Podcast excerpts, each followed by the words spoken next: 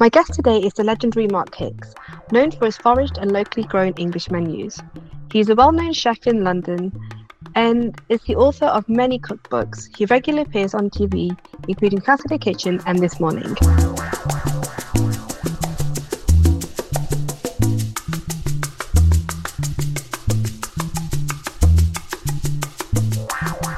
You know, my podcast is called The Naughty Bites. What's your guiltiest pleasure? My guiltiest pleasure. Uh, that depends on what I'm in the mood for, really. Sometimes it's a little bar of chocolate in the car if I'm Oh, traveling. nice. Um, I'm a sort of Snickers fan, I suppose. Oh, wow. Do you still get their Snickers ice cream in the summer? Like, like your no, local? I don't. I've Right. not got into the ice cream, I, I, I have tried it, but I'm not. A, Oh, no. I kind of like the, like, oh, but chocolate bar it is. Mm. Yeah. So, as you know, through food, we explore culture and our consumption of food, how we um, how we acquire it, who prepares it, who's at your table is also a form of communication through food. How true is this for you?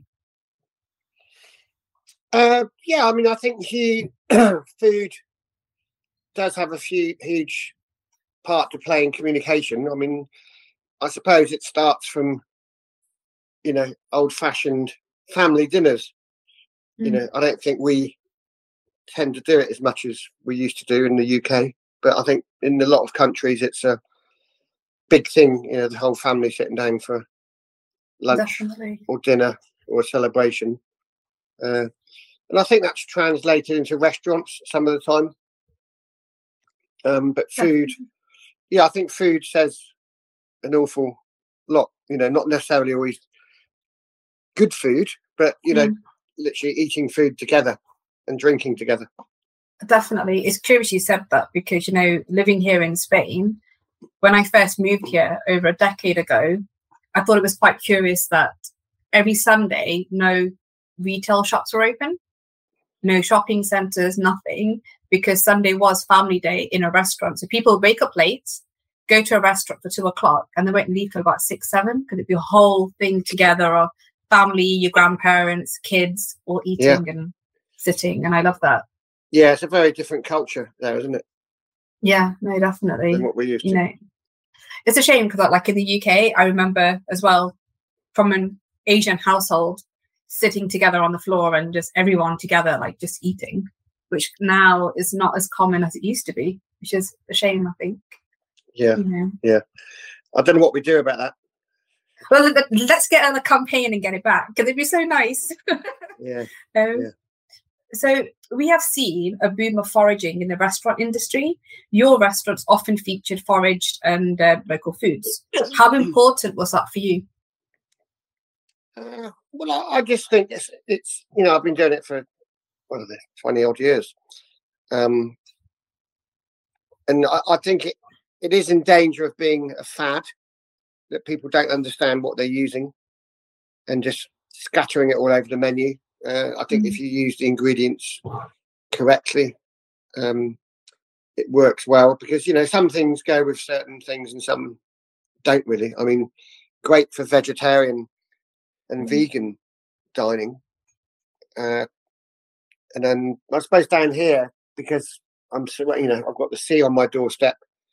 I've got the estuaries and beaches, you know, just picking Mm. wild seashore vegetables, for example, like sea purslane and sea aster and Mm. sea beet, etc., uh, is just a part of what we do, I suppose. Yeah, Then it goes you think- particularly well, obviously, with fish.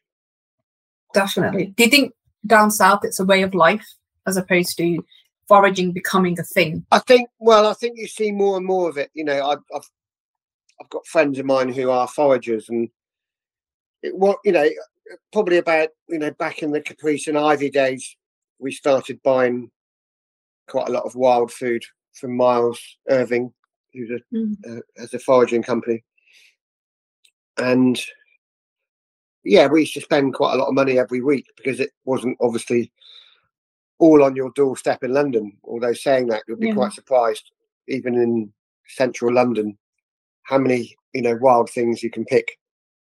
Uh, so nice. So it's yeah, so it's quite interesting, and it, it, yeah, it's educational, and of course, wild food has lots of you know essential nutrients, natural mm. things. You know, a lot of animals will feed on yeah wild food when they're sick.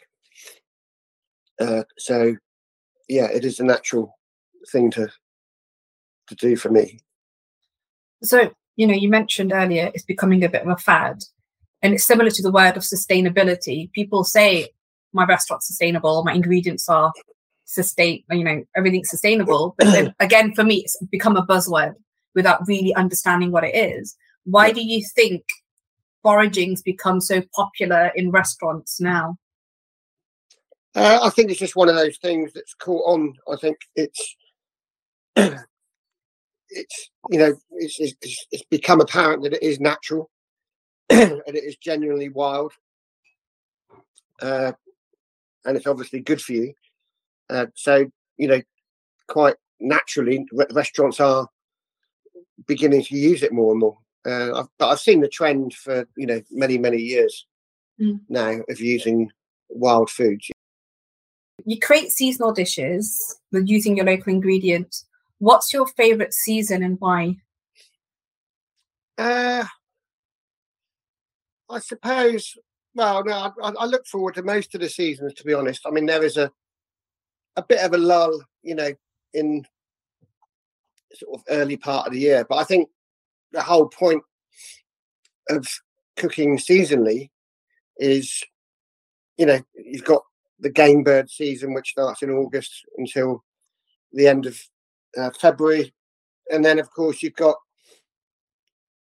you go into springtime and you have all the natural sort of spring vegetables and herbs mm. and salads and gulls' eggs and asparagus and all that kind of thing. And then obviously you go into the summer where you've got, you know, lots of nice berries and winter, you know, autumn, which, you know, typical sort of mushroom season. So, I, yeah, I, I look forward to all the seasons really. Unfortunately, there's still lots of restaurants out there and shops that are serving mm. things that are out of season. You know, this this current thing at the moment about shortage of vegetables you know, yeah. why, why, why do people want to eat tomatoes and cucumbers this time of year? I, I know, They're not right? in season. Eat the things that are in season. but this is the whole thing. It puts too much demand on, you know, growers abroad growing. Yeah. Uh, you know, the rest of the world, if you like. It's curious. Um, I was reading um, on the New York Times that there's a vegetable shortage, and unfortunately, a lot of your vegetables from the supermarkets come from Spain. And because we've had, I live close to Almeria, and because because we've had crazy, like radical, not radical, but like you know, the weather's been so extreme that we've had heat, freezing cold weather, heat. It's just been like that, like a roller coaster. And because of that, there's been a tomato shortage, a cucumber, like everything that's you can't get in the UK yeah. it's affected with our weather here in Spain. And hopefully, with the warmer climate that's coming, it shouldn't be as bad. But climate change is having an effect, especially where I live, in terms of drought and yeah. extreme winters, yeah. which is curious, you know. Yeah. Um, but I think, you know, people have a lot of people shop because they think they need to have tomatoes and cucumbers in their fridge. They don't need to have yeah. tomatoes and cucumbers in the fridge no, it's it's true. It's, it's it's really curious because I order my vegetables from an organic greengrocer, so I never know what I'm going to get because I yeah. only get what's in season. So I'll have soup boxes because I love making soups, and each month it's something different, and yeah. it, I love it. Like it's it's really good. So I won't actually get tomatoes in some of my boxes because it's not in season, which is yeah, yeah. You know, curious. Um, so you are known for creating the most wonderful traditional English menus. Why did you focus on that? I think it was probably when I started writing about food a bit more. You know, I wrote for the Independent for 14 years, mm. uh, back 10, yeah, 20, 20 odd years ago. Wow. Uh, and I think when you're writing weekly in a national newspaper, um, and I was, you know, doing books at the same time, recipe books, uh, doing the weekly column was really, um, for me, it was an easy way out just to put a- any ingredient in at any time of the year, Mm. which obviously, uh, you know, it's available. So for me, it made made things much more interesting doing seasonal Mm. recipes Mm. and you know seasonal meaning from the UK. Uh, so that was probably my drive and incentive back then for you know using British seasonal ingredients. So, you know, using British seasonal ingredients was was that a conscious decision in making environmentally friendly choices as a chef because you're going with the Yeah, that well that as well, and also getting British seasonal ingredients back on people's radar. Mm. Really, you know what they should be shopping for. Um, It's what's good because you know a lot of people don't know what's in season necessarily. Mm. Uh, you know, if you ask someone what's the season for leeks or you know cucumbers, tomatoes, they, they wouldn't know. yeah, You know, and especially children, it's, you know, it's curious to say that. a school kid.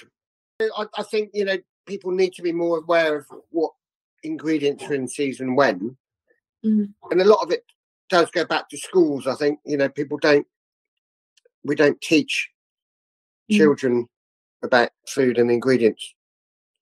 You know, when I when I was at school, we did a subject called uh, rural science, which Okay. involved gardening, planting, harvesting, rearing Oh, wow. chickens, killing chickens, plucking chickens. Oh, that's curious. And I mean, you don't see that now, but I think I think food is really crucial um, in education.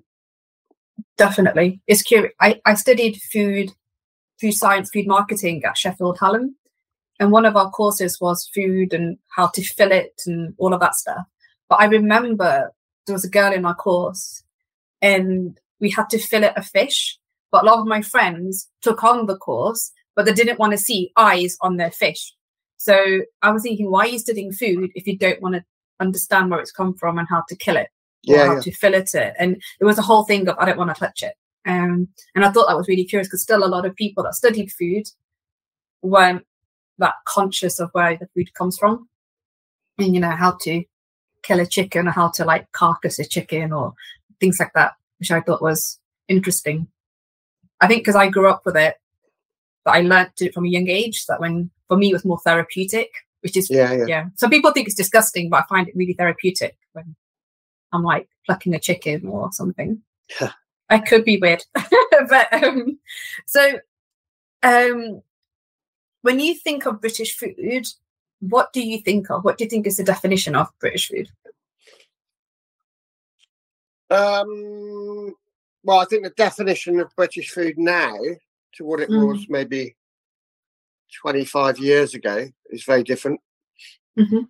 I always remember doing a conference in Baltimore with the late uh, Charles Campion, food writer. Mhm. This is probably 20 odd years ago. and uh, we were talking we were talking about food, English food, food trends, and you know, a lot of the Americans there really did still think that we were all about fish and chips and roast beef. You know, so Yeah. we had to go into sort of detail uh, about what traditional British dishes, you know, actually were. You know, because Mm. there's hundreds of thousands of things. You know, even things like Trinity burnt cream is very close to a, a French um, creme caramel. Uh, not creme. Uh, sorry, start again. the Trinity burnt cream is um, very close to the French creme brulee. You know, they're Okay. virtually the same dish. And you know, things like the lemon meringue pie uh, is very close uh, to a, a, a dish that was sort of classic, um, the classic thing up north called Chester pie, which is virtually the same with the meringue on top. Um, so a, a, lot of these dishes were maybe brought to England or maybe came from England. You know, hachis parmentier is basically a shepherd's pie. You know, mm. it's a French dish. Uh, so yeah, it's it's very difficult to define. You know, we have classics, Lancashire hot pot, and all Always make that. things. Always. You know, steak and oyster pie, steak and kidney pie. Oh, uh, and you know, we we have. I mean, I've, I've, as you know, I've written lots of books books on English food. Um, so I'm sort of well um, documented and researched on a lot of those traditional dishes. English dishes.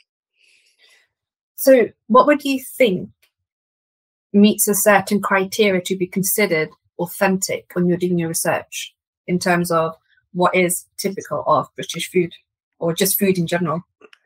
Well, I, I always look at it, I compare it a bit to Spanish food and Italian food because a lot of good British food, not necessarily the traditional dishes that people recognize mm. British food for, um, is based on ingredients, you know, simple ingredients, yeah. um, as it is in Spain and in Italy and a lot of European countries.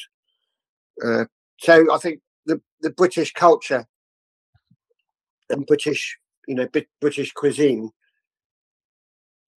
you know, relies on you know seasonal mm. ingredients. Mm. I think. Do you think, so for example, Italy and Spain, Italy more so, um, are much better at advertising their regional food because Italian food is regional, Spanish food is regional. Do you think the UK should be doing that as well in terms of seasonality is our thing? Do you think, you know, a lot of people don't know, like you said, in America, people still think it's fish and chips. Unfortunately, in Spain, they still think that as well. Um, but do you think the UK is behind in creating more awareness about what English food is or what British food is? Uh, I think we're a lot more aware about provenance now. So, you know, mm. in the West Country, for example, you know, obviously we've got the sea, we've got great dairy produce. Um, yeah. So it's very easy to compile, you know, a West Country menu, for example, using West yeah. Country ingredients. You know, the dishes that we create with those aren't necessarily traditional British yeah. dishes but they're certainly British and they're certainly seasonal. Definitely, yeah.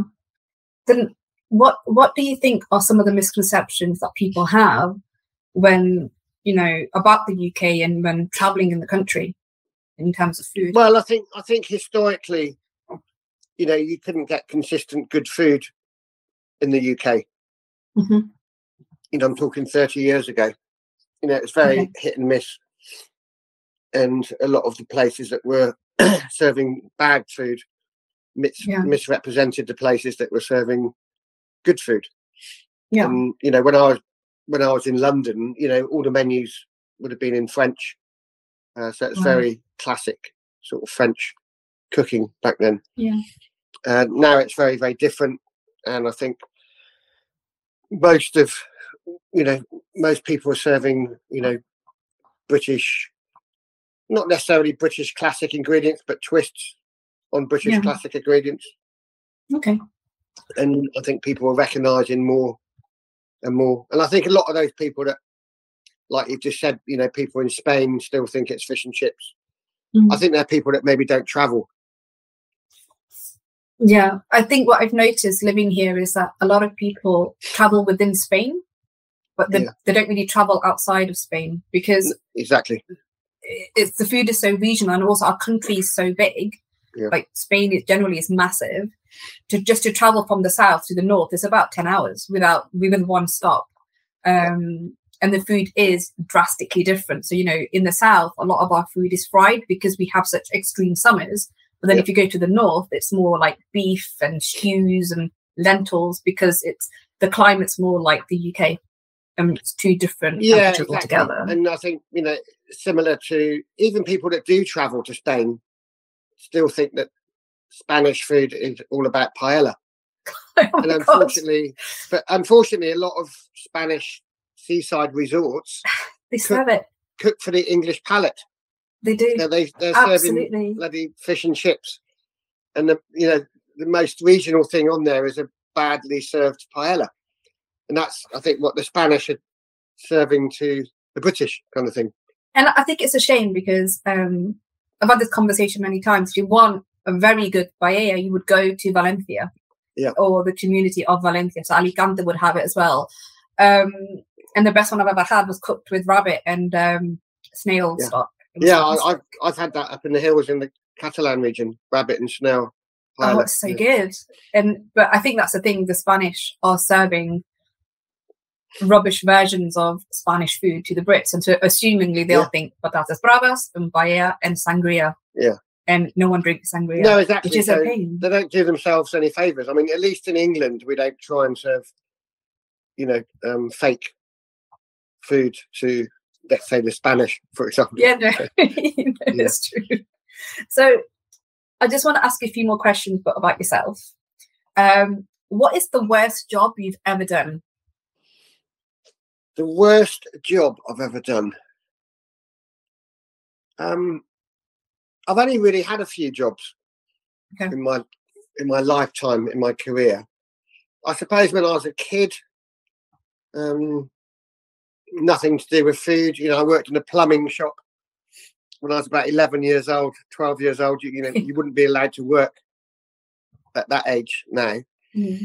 Um, that was just stacking pipes, drain pipes up, and stock, you know, gutters and stocking up shelves and things. It wasn't the worst job because I, I was earning money when I was that young. Wow. Uh, yeah, I don't think I've really had any. I've, I've tended to enjoy most of the jobs I've done. Okay. Um, probably my first job in London. Uh, I, it's the only job I could get was straight from college um, in the staff canteen at the Hilton, Mhm. and all my workmates were working at the Dorchester and the Grosvenor House up the road in Park Lane. So I did that for six months, and yeah, it wasn't the best job. There wasn't an awful lot of cooking skills involved, but I it was all about me getting my foot in the door in Yeah. London. Uh, so, so that, yeah, possibly that's the worst. Yeah, that might be classed as the worst job. The worst. It wasn't. It wasn't disaster. It was just not the best job. Not fun. um, what is your favorite smell? Smell. Yeah, smell. I think to be a chef, you've got to have a fantastic sense of smell.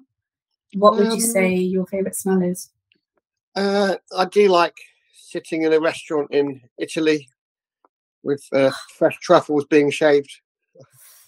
Oh, front of me. nice. Uh, that's a sort of memorable seasonal smell. Uh, Mm. I do quite like. I, I, I quite like being in um, fishing because I was brought up in a fishing village in Dorset. I quite like the smell of um, sort of wet rope and nets on the harbour side. Mm. You know, off the fishing boats, especially especially the old the old rope, Mm. the proper rope, which I sort of remember from when I was a kid. Oh, nice. You know, Now it's okay. made it's synthetic now. It's made of um, nylon. yeah, it's changed. Oh, well, that's amazing. And then taste, in every sense of the word, is always changing. How has yours evolved through the years? yeah, mine's naturally involved. Uh, obviously, from a young age, what I tasted was quite limited. Mhm. Uh, from an, and that obviously, you know, to modern day. Uh, luckily, I've still got my taste buds, and, which is important in my business. Yeah. The uh, yeah, I, I- think your your tastes evolve naturally through eating out, eating different types of cuisine, traveling. Mhm. Uh, so it's yeah, I think it's a, I think it is a natural thing, and everyone's tastes aren't the same. But I, I mean, I, I've I've got, a, I've got a very um, what's the word? You know, attraction to sort of Asian cuisine. I Mm. sort of lived in Dorset for three years and really missed good quality Asian cuisine. But now I'm working back in London during the week. Okay. Asian food is my go-to food. Snap. I love it. So Any yeah, time of it. especially in yeah, especially in the Soho area, there's so much choice. um, and it's all completely changed from when I moved out of London. Oh, So I'm sort of in the thick of it now. So, you've written many cookbooks. As many cookbooks do, some of them include some sort of memoristic as- aspects. What was that like for you to take on projects like this when creating your books? Uh, what do you mean? What the different subjects of the books? or- Yeah, because some of them include some sort of history to it and memories. Yeah, well, I, I, I, I do. If I'm writing a food book, cookbook, recipe book, whatever you want to call it, I don't, I don't like to just do a book full of recipes. I hmm. like to give a little bit of history of the, you know, the ingredients hmm. and the dish itself, maybe where either I've eaten it or where it came from originally, which region Mhm. Because also when I when I do menus, it's it's interesting. You know, the, the Groucho Club, for example, we've just had a couple of well, we've got a dish on the menu called London Particular, which is a very old uh, fashioned dish that was named because of the um, the smog in London when they used to call it pea soup. so this is a um, green dried split pea and ham hot soup in the sort of Charles Dickens times. Uh, and I, I, I like the fact that you, you, put that on the menu, London in particular, and the customer's going to ask what it is. And Mhm. hopefully, most of the time, my, my staff do get it right, It's the description. But it's but then the customer's also being educated at the same time. I like that. Because I like, this is what I realized when I was doing my research about you. You have a lot of British, English food, but everything has a story. Yeah. You know, you've got historical aspects to your food. So hopefully your waiters or your staff are selling it really well, like making it memoristic. Um, you know, so you've created two cookbooks for children and teen, you know, cook, you know, food for people Yeah. who are younger. How important is that for you to educate children in terms of food? Yeah, I mean, that, Eat Up was my first cookbook Mm. because I just had um, my twin girls, Ellie and Lydia. So I thought it, there's not any real good food books Mm. out there for children. Not for children to cook, but for children to eat and parents to cook. Yeah. Uh, so that was quite an important book, which a lot of people do have that um, book on their shelves. Yeah. And now um, I think it's important going back to schools, certainly, Yeah. to, to uh, teach students about food. I mean, when I was at school, I did domestic science in the fifth year. Mm. We had a choice of metalwork or domestic science. It was the 1st Mhm. time boys could do it. Okay. So three of us decided to do it because we thought we'd be in a classroom full of girls. and when we turned up, all, all of the girls decided to do metalwork. oh my god. So there's a lot of boys. So there was just But I- three boys and the teacher. So no, it's curious because um, that's continued because I, I I studied food nutrition or food technology. They changed um, Yeah, from yeah. GCSE, so it was a subject that a lot of more people are doing now. And I think it's quite good that they are learning how to make bread or learn the science behind Yeah, um, I making think, mayonnaise. I think food education should should be compulsory in schools. yeah, definitely. Uh, you know, what, why wouldn't you teach kids about food? Yeah, because I think a lot of people still don't know the basics of food, and I think it's good that they do. You know, um, and growing up, you spent a lot of time with your grandfather. Is there a particular food memory you associate with him? It was all very sort of natural stuff. He was a gardener. Mm. You know, I vividly remember his tomatoes. He, he had two greenhouses full of tomatoes, just one variety, nothing fancy. Oh. and uh, yeah, grew all his own vegetables. You know, my gran was a good sort of home cook, nothing special. You know, you had Yeah, braised stuffed lamb's hearts one night. You know, the next wow. night you'd have pork belly, but not pork belly that how we know it now, roast pork belly. It was cooked for hours in the oven till it's fallen apart. Uh, wow. so those sort of dishes it wasn't um it wasn't inspiring cooking if you like it was just Mm. simple thrifty cooking that was always very economical. You know. Okay. Brilliant. And you know, you've moved back to Dorset, a place where you grew up. Do you miss uh, aspects of being in London? I know you said you're working there within a week, but are there other things that you miss? Yeah, so I I promised myself not to go back to London, and now I found myself, you know, working in London during the week. Uh, and actually, now I'm back in London, I suddenly realise why I was in London in the first place because okay. my new uh, role at the Groucho Club, you know, I'm sort of surrounded by all my old creative friends, Mm. um, which is for me was one of the sort of big drives about being in Mm. London. Really, that sort of creative hub. And is there anything else that you miss about London? Yeah, all sorts. Eating out, Ugh. socializing. Yeah, there's I All mean, the fun stuff. All the yeah, fun stuff. yeah, yeah. I mean, I, I love it down in Dorset, um, but you do get into a little bit of a rut. Fishing se- in fishing season, it's fine because there's the seas. Um, Amazing. yeah, so as you can see, I overlook the sea. Oh God, so jealous. That's stunning. And you got a beautiful balcony. Oh, Yeah. So I, I have to wake up to that every morning. oh, that's so peaceful. But anyway, my last question for you. What has been your memorable part of your journey so far? Well, I'm not going to forget um, the time just before lockdown that my business partners announced that they were putting the business into administration. Mhm. Uh, that's taught me an awful lot. Uh, it was, you know, it was bad, probably bad and good, I'd say. Okay. that you know I had probably one or two too many restaurants at the time in London, Okay. and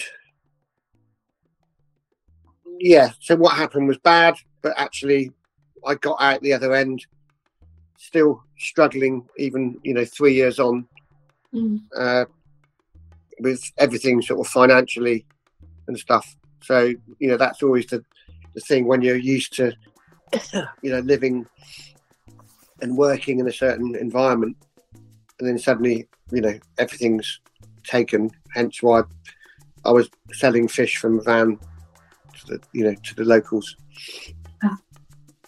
Okay. Do you think to that part of my life, you know, and obviously it was much later in life, uh, not early on. Uh, that's the piece that people will always remind me about, I think, Mhm. and I will always remember. But do you think you know you said you come out through the other side do you think it's giving you a bit more freedom as to where to work and what you want to do now with your life Um, well, a certain element, yes, but at the end of the day, you've still got to earn money. Now, I've, I've got my own restaurant, obviously, still in Dorset. yeah I'm to buy that back. Uh, I'm still writing for the Telegraph, which is great. Uh, but you know, even though I'm now 60, you know, you still need to make a living, especially when you lost, you know, everything. Uh, definitely so I'm probably working. I'm working as much or as hard now, or if not harder than I would have been 30 Ten years ago. it's, which is fine. it's all good but then what was what would be the last if there was a piece of advice you would give to someone starting out in the industry and, go, and going through what you've done what would you tell them Uh, just be careful in every step. I mean, now is the most difficult time to open a restaurant. Mm. You know, everyone that asks now about opening a restaurant, I always tell them not to do it because you've got all you know, you've got rising costs of you know Mm. energy, everything you can imagine yeah is against you. Uh, Yeah. In London, you have particularly greedy landlords. Uh, you know, there's inflation, there's interest rates, there's everything mortgages rates. So you know, it's it's really not a great time to be doing anything. I, I would just hang on to what you've got and enjoy it don't do anything quite yet. But Mark, it's been an absolute pleasure. Thank you so much for today. Pleasure. Thank you. Nice to meet you.